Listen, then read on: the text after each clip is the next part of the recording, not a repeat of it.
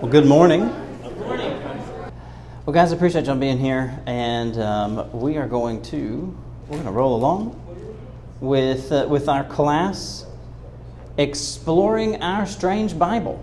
If you've uh, if you've been enjoying this and uh, want to review some of the stuff that we've been looking at, or if you missed a week and, and think, man, you know, I'd I'd like to catch up on that, be sure to check out our website. Okay, it's, this stuff is here on our website. You can find that pretty easily if you just go to our website and then find sermons. Yes, I know this is not a sermon, but that's just for the sake of convenience. You know, any really like class or sermon or thing like that, we'll find that stuff up there. So let's open up with a word of prayer, and then we will uh, we will jump right into what we're going to do today. Will you bow with me? Heavenly Father, we are thankful for your many blessings. We're thankful, Lord, for our time to gather together today. Lord, we ask that you will be with us. We ask that you will give us a, a spirit of wisdom and discernment as our uh, church moves forward.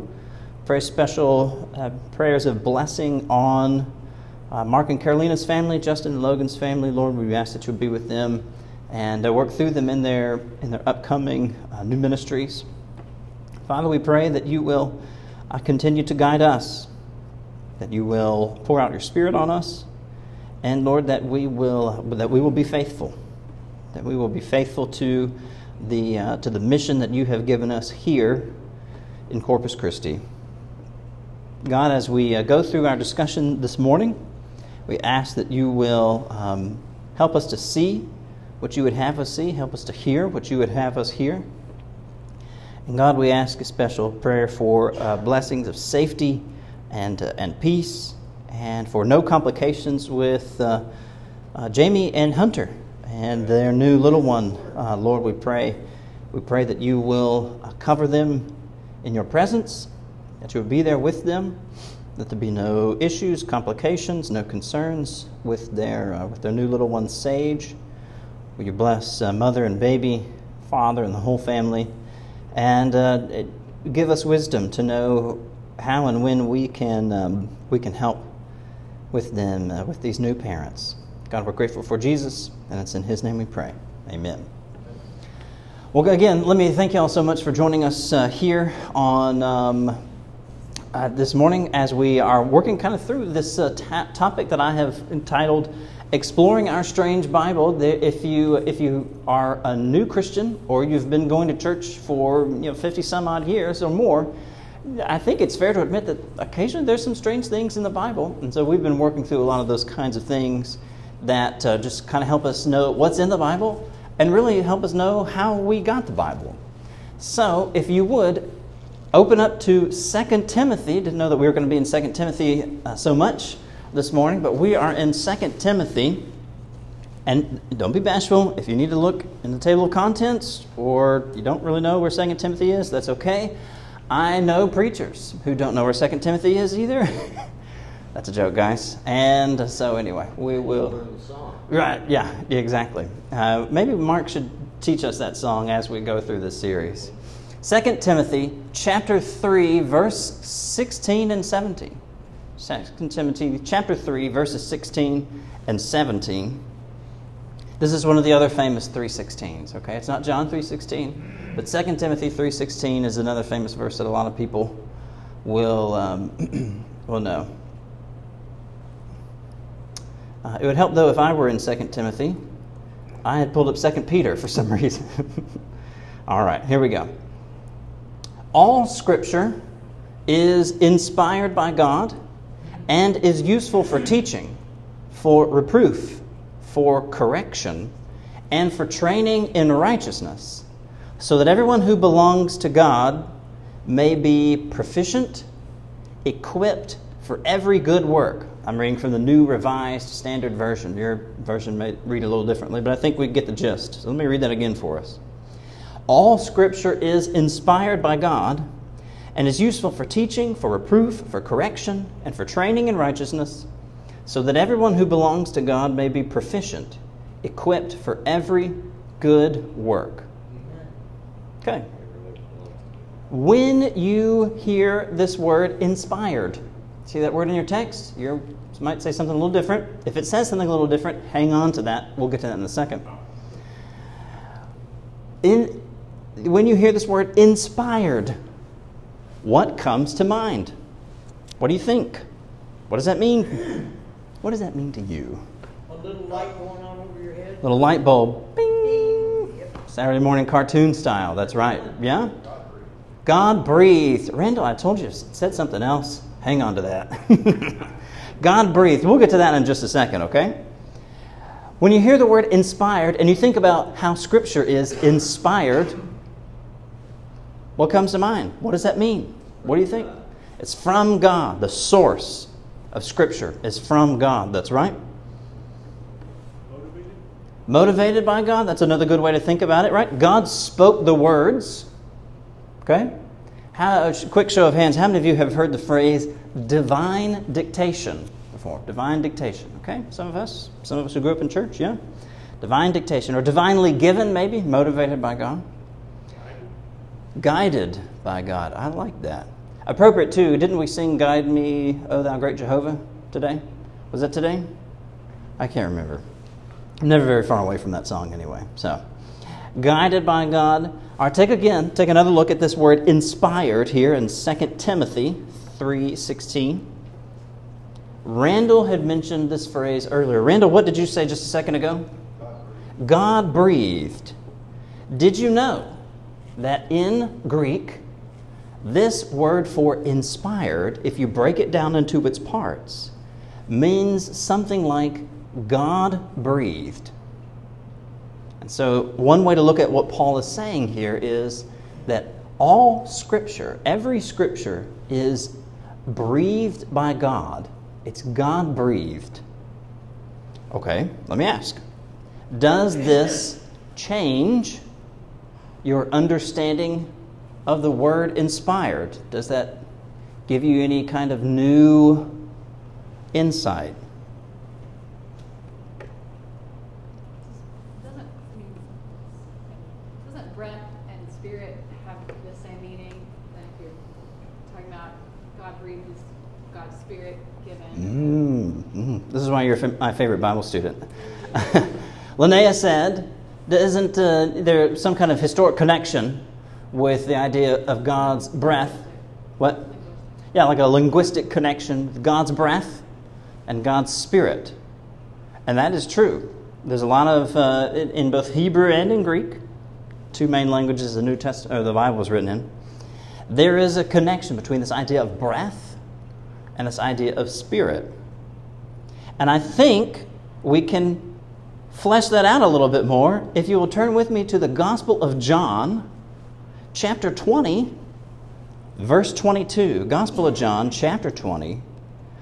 And again, don't be afraid if you need to you know, hunt through the table of contents. Gospel of John is the fourth book in the New Testament.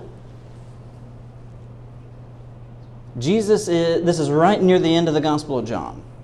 There's some other stuff that happens in chapter 21, uh, kind of an epilogue, but uh, this is right near the end of the Gospel of John. And Jesus is there with the disciples, most of them. Thomas uh, was, was out. But take a look here. Uh, Jesus shows up. And let's actually start in verse uh, verse 19. Give us a little bit of context of what's going on. So, John chapter 20, verse 19. When it was evening on that day, the first day of the week, the doors of the house where the disciples had met were locked for fear of the Jews. So, you know, they're showing us here that Jesus is suddenly operating in ways that he did not operate prior to his uh, crucifixion. Jesus just shows up in this locked house. Okay, he didn't sneak in, he just shows up in this locked house. Verse 20. All right, Jesus came and stood among them and said, Peace be with you. After he said this, he showed them his hands and his side. Then the disciples rejoiced when they saw the Lord. Jesus said to them again, Peace be with you. As the Father has sent me, so I send you. All right, so this is kind of a, a, a, shortened version of the sending out of the disciples into the world to begin doing the kinds of things that we see them doing in the next book of the New Testament, the book of Acts. But take a look at verse 22. This is the verse that I wanted us to see here.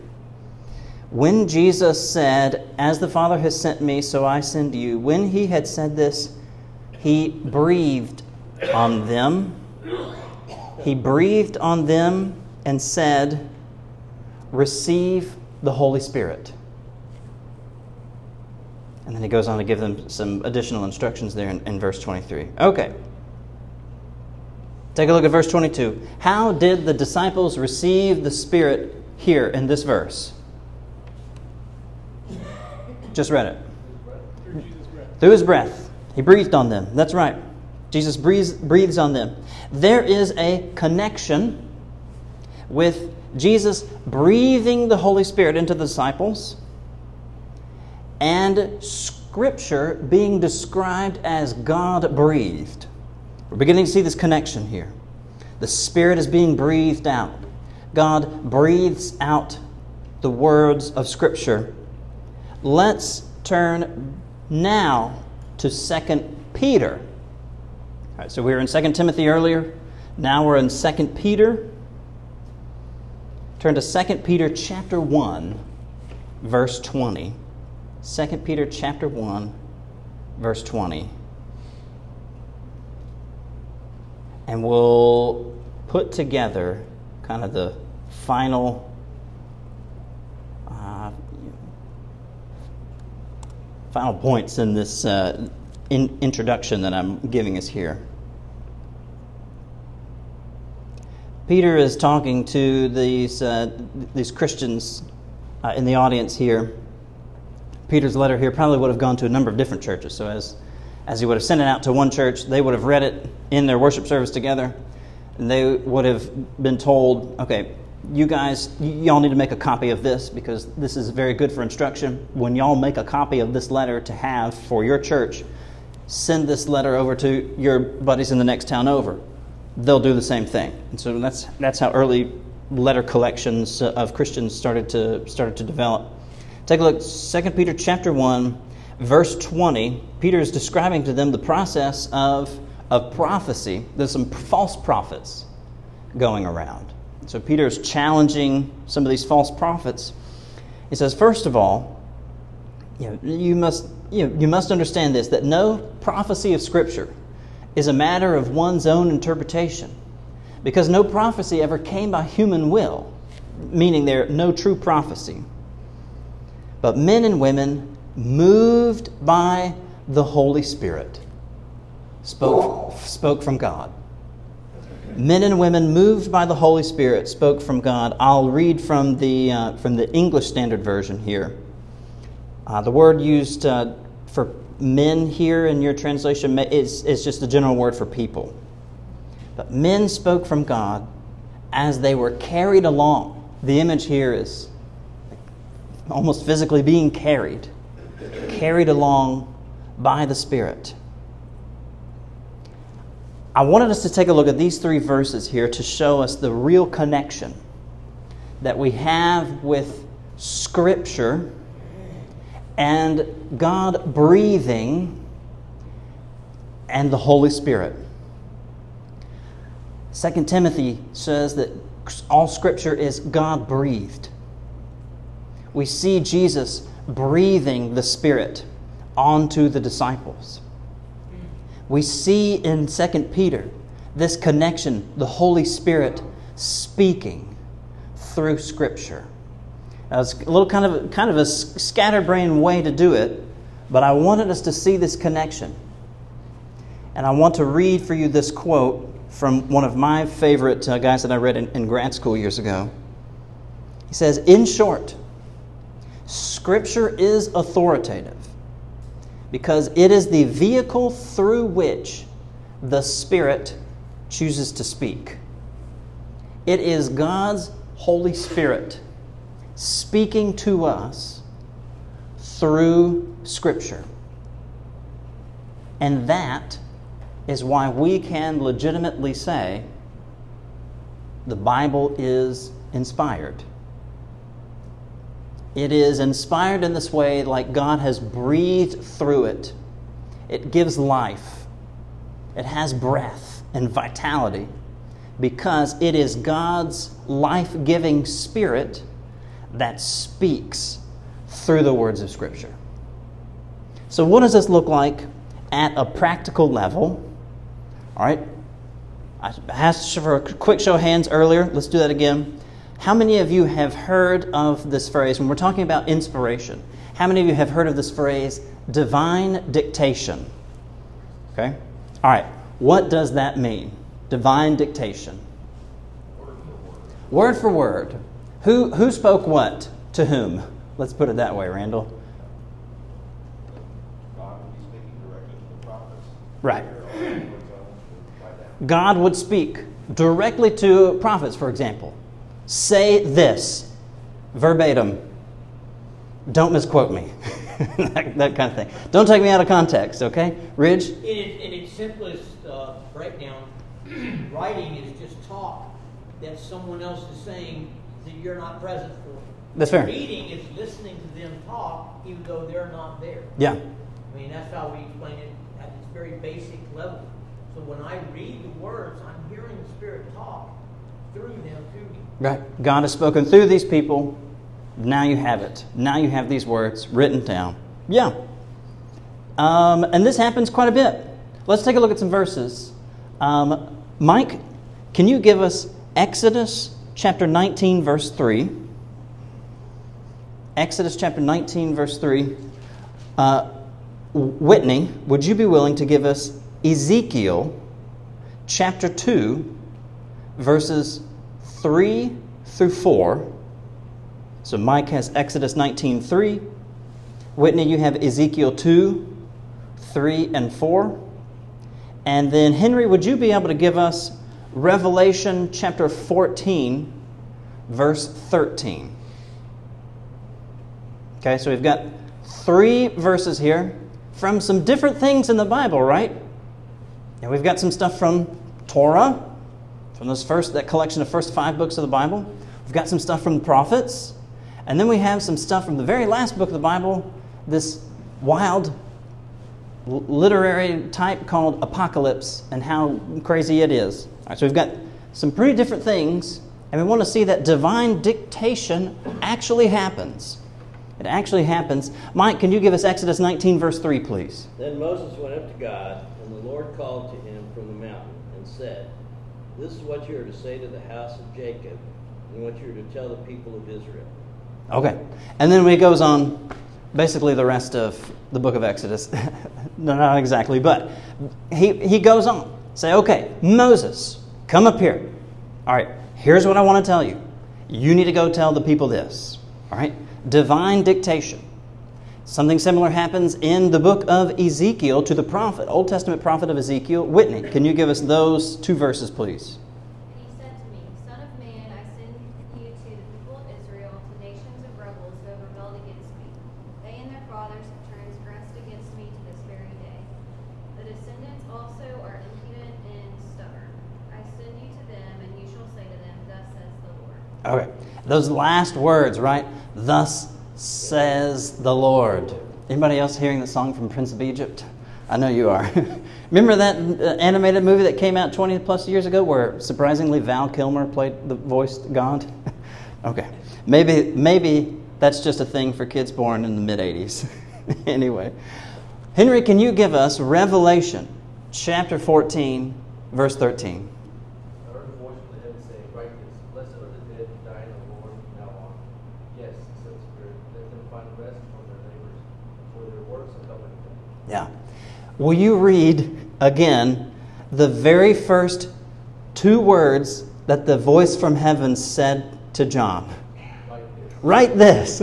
Okay. If it can't be any clearer, right? Write this. All right. John, grab your papyrus, grab your quill. All right. Now, question Does divine dictation, God says, Moses, tell the people. John, write this. Okay. Does divine dictation account for everything we see in Scripture? No. Show of hands if you think yes. Either we're all on the same page or this is a bad example of groupthink. All right, show of hands if you think no, divine dictation does not account for everything we see in Scripture. If you didn't raise your hand, that's fine. I'll consider you undecided, and I appreciate your willingness to say, I'd like to see the evidence. All right, so here we go. Scripture does not claim this about itself. Scripture does not claim that literally every single word God beamed into the mind of the prophet and said, A voice from heaven, write this. Okay. Doesn't do that. Scripture does not claim that about itself. And if we were to press that, if we were to try to argue, no, no, no, the Bible is written because God just downloaded those words right into the brains of every person who wrote a book that we now have in our canon, this would raise some, some pretty interesting issues. For example, Psalms. Uh, Job is the one I cite. Yeah. Job is sitting there arguing with God. Yeah, And, and finally, Yeah. God says, Where were you? exactly. yeah. What a wild thing. If you take the book of Job, if you're not familiar with the book of Job, that's okay. It's an Old Testament book. Think about the book of Job as kind of a one act play. That meaning look at it like it's structured, like a one act play, where you have people come in, we have the characters come in and they discuss.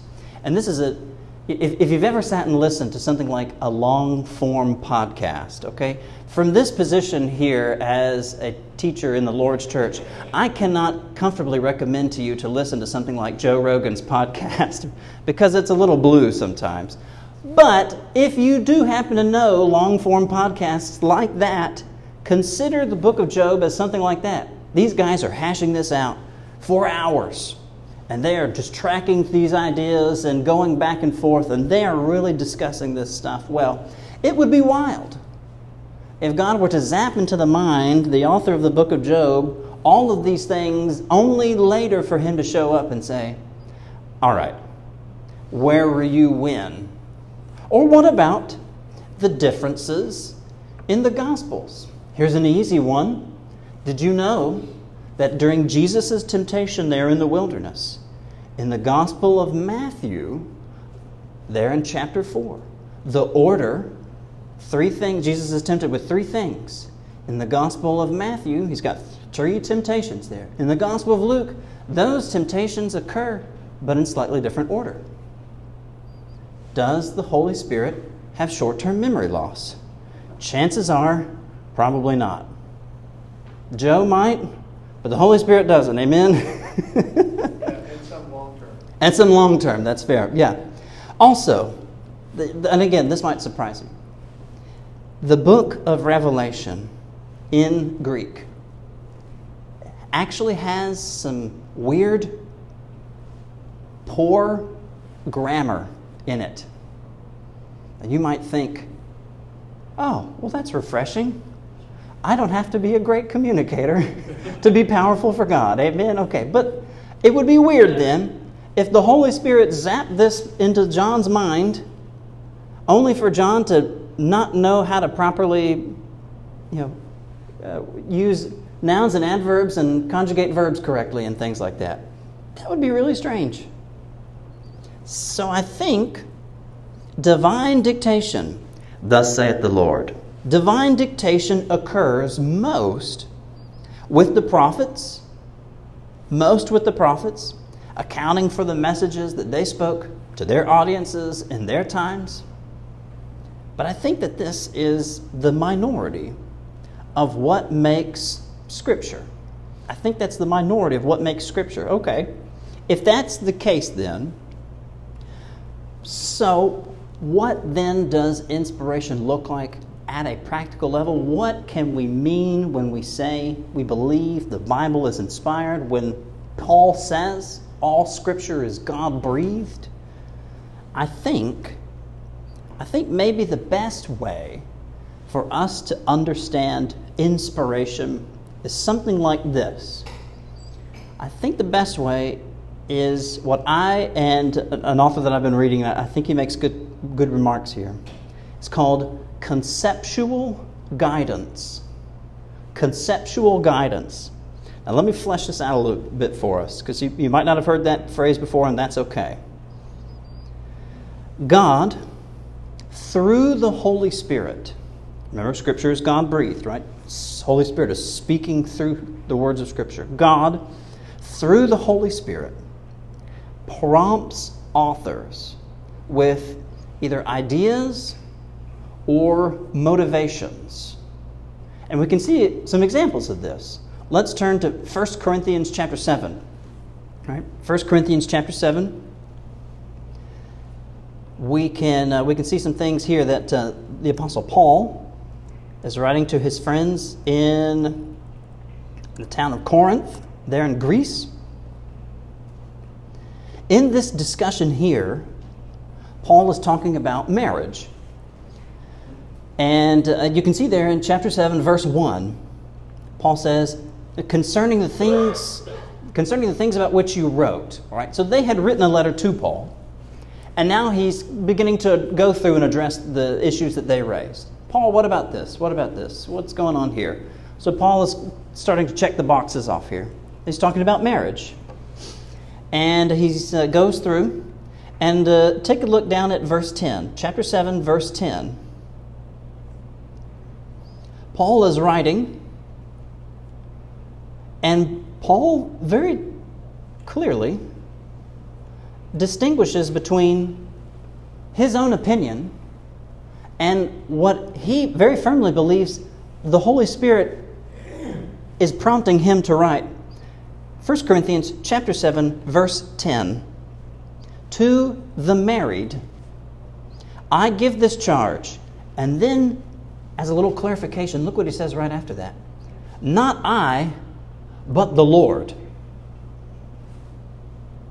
Paul is very clearly indicating here this is not just my opinion this is actually the Lord's command.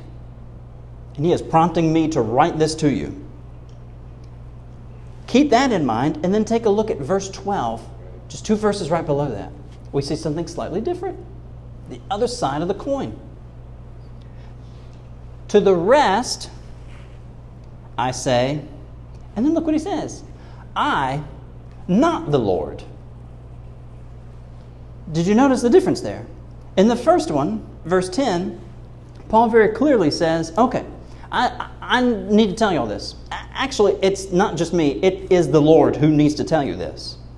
Two verses later, Paul distinguishes between what the Lord is saying and Paul's own opinion. Now, to the rest of you, I would say, no, not really I, or, sorry, I, and not really the Lord. And he goes on to give a little bit more of his advice. These are commands and also opinions. But let's stay in chapter.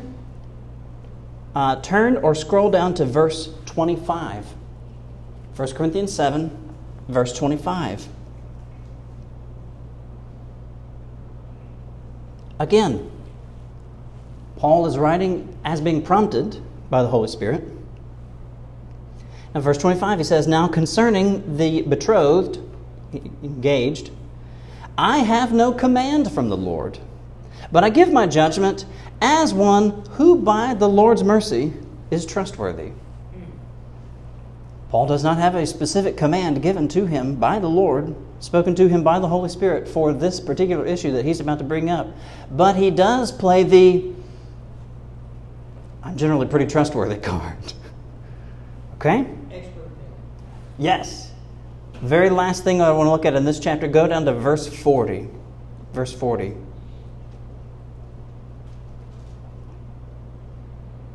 So he's talking about, again, still talking about marriage and all the difficulties of, you know, kind of working through you know, marriage between believers and unbelievers and divorce and things like that.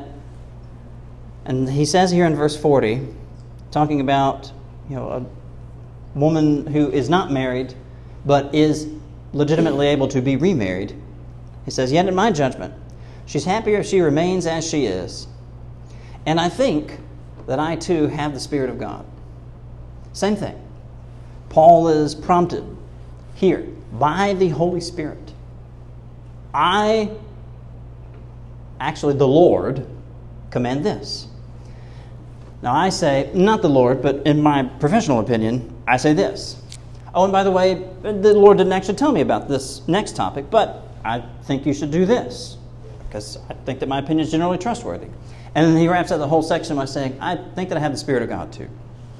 So, yeah, Paul's like, I don't, I don't have this straight from the Lord, but. It's still inspired by God because all scripture is inspired by God. I- does that that he didn't tell somebody about it? Gene, that's a good question. I think what Paul is showing us here is that we can't always look for word for word, God said X, Y, and Z. But I think when we talk about Scripture being inspired, I think what we see is something more complex than just, Thus saith the Lord. Think what we see is that these people, the Holy Spirit was working through to write these things, was giving them these ideas or these motivations. Turn with me to the Gospel of Luke, chapter 1, verses 1 through 4. And I, will, I, I see our time, and that clock is fast, by the way. Luke chapter 1, verses 1 through 4. This section here is called Luke's prologue. It's the very beginning. Kind of Luke sets out what he's wanting to do. So remember, when we're talking about Scripture as cons- uh, inspiration, as conceptual guidance, as opposed to just, Thus saith the Lord, something more complex, sophisticated, and, and subtle, and more nuanced than just, Thus saith the Lord we see God prompting authors with ideas. Paul had these ideas about marriage that he shared in 1 Corinthians 7. We see the same kind of thing with motivations. In Luke chapter 1, verses 1 through 4, I'll read this for us. This, um, if this sounds very sophisticated, Luke is trying to sound very sophisticated here. This is very, very high quality, well polished Greek in the New Testament. He says, Inasmuch as many have undertaken to compile a narrative of the things that have been accomplished among us, just as those who, from the beginning, were eyewitnesses and ministers of the word have delivered them to us, it seemed good to me also, having followed all things closely for some time past, to write an orderly account for you, most excellent Theophilus. This is the guy for whom Luke is writing this. That you may have certainty concerning the things about which you have been taught. The motivation for Luke writing his gospel account is right here in verse 4. So that you, Theophilus, might have certainty concerning the things about which you were taught. If we see Scripture, give me just a second. If we see Scripture as the Holy Spirit speaking. And inspiration is more than just, Thus saith the Lord. Then we see the Holy Spirit prompting people like Paul and Luke with motivations. Luke is motivated to ensure that his friend Theophilus can be certain about the things that he's been taught. And I think inspiration covers that as well. Mike, yeah. Well, the orderly account vast majority of Scripture is history, or at least Old Testament. Yeah. Is a, is a history and it's a narrative. We teach it in Sunday school, uh, the stories from the Bible, both New Testament and Old, Old Testament, partly to give kids an idea of the sense of God's will. Mhm. Uh, in the stories, sometimes we kind of shorten it or simplify it Right. in order to make for a five-year-old to get it Sure. and maybe for a 70 year old to get it. But the it's a narrative of what happened with God's people. Mhm. And it's not necessarily as a word by word, but it, Yeah. the inspiration, it's, a, it's not inspiration as a, a, uh Robert Frost inspired to write, write a poem. Sure. But it's an inspiration where God was allowing them to perform with their own talents Mhm. within His will. Very much so. Yeah, what Mike has said here, especially right there at the end, I think it really nails it. That Luke, with his talents for, for writing and research and crafting a narrative, God took that, God took that ability that Luke had and prompted him, motivated him, urged him through the Holy Spirit to write this account for his friend Theophilus so Theophilus could be certain of these kinds of things. Inspiration is how God, through the Holy Spirit, stimulates human minds at the level that the brain formulates ideas into words and sentences so that authors, through their experiences, learning, emotions, and words, write a message consistent with the divine intention. It's a quote from uh, New Testament scholar about inspiration. Stimulates the human mind. Through their experiences, learning, emotions, and words, they write this message through which the Holy Spirit speaks that is consistent with divine intention. And what's the point of the, you know, Ephesians, the armor of God, Mhm. the, the sword, the sword of the Spirit, which is the word of God. And Yeah. It's implying that it's something, sword is a tool to be used. And that's, that's the, the whole point of Scripture is to write on our hearts what, uh, not just in our head, but in our hearts, what God's will is for us. Yeah. It's I'll- God speaking somehow directly to us. There's one book, though, that's an exception. It's the other way around, and that's Psalms. Oh, yeah. That is man talking to God. Speaking to How God. do we know this? Because that's the only way we're really going to know that a mercenary, an adulterer, and a murderer Yeah. is a man after God's own heart. Amen. Is because we see his heart. Yeah. It's how he's addressing God. Yeah. So that's one of those areas where I, I get a little, you know, that to me seems like if that's inspired, that's really narcissistic. I can. Uh, the New Testament does speak to that a little bit as well, because it mentions how the Holy Spirit spoke through David when he prophesied about the Messiah. And so I think the Psalms are a great example of this prompting, this motivation, this stirring within the people who wrote the books that we now have in our Bible. I think that we can see here I'm going to wrap up with this quote and then let us go. By direct command, a sense of urgency, or, a, or simply a personal desire or compulsion, God's Spirit moved through spiritual persons within the faith community to write or compile from dictation, experience, tradition, or wisdom those documents which reflect what God desired to have recorded in order that His purposes might be served. So when someone says the, whole, uh, the Bible is inspired, I think the takeaway for us is this the Holy Spirit prompted these authors.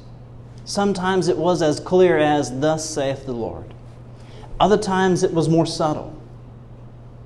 And I think one of the reasons why sometimes God's promptings are subtle is because there is transformation in the struggle.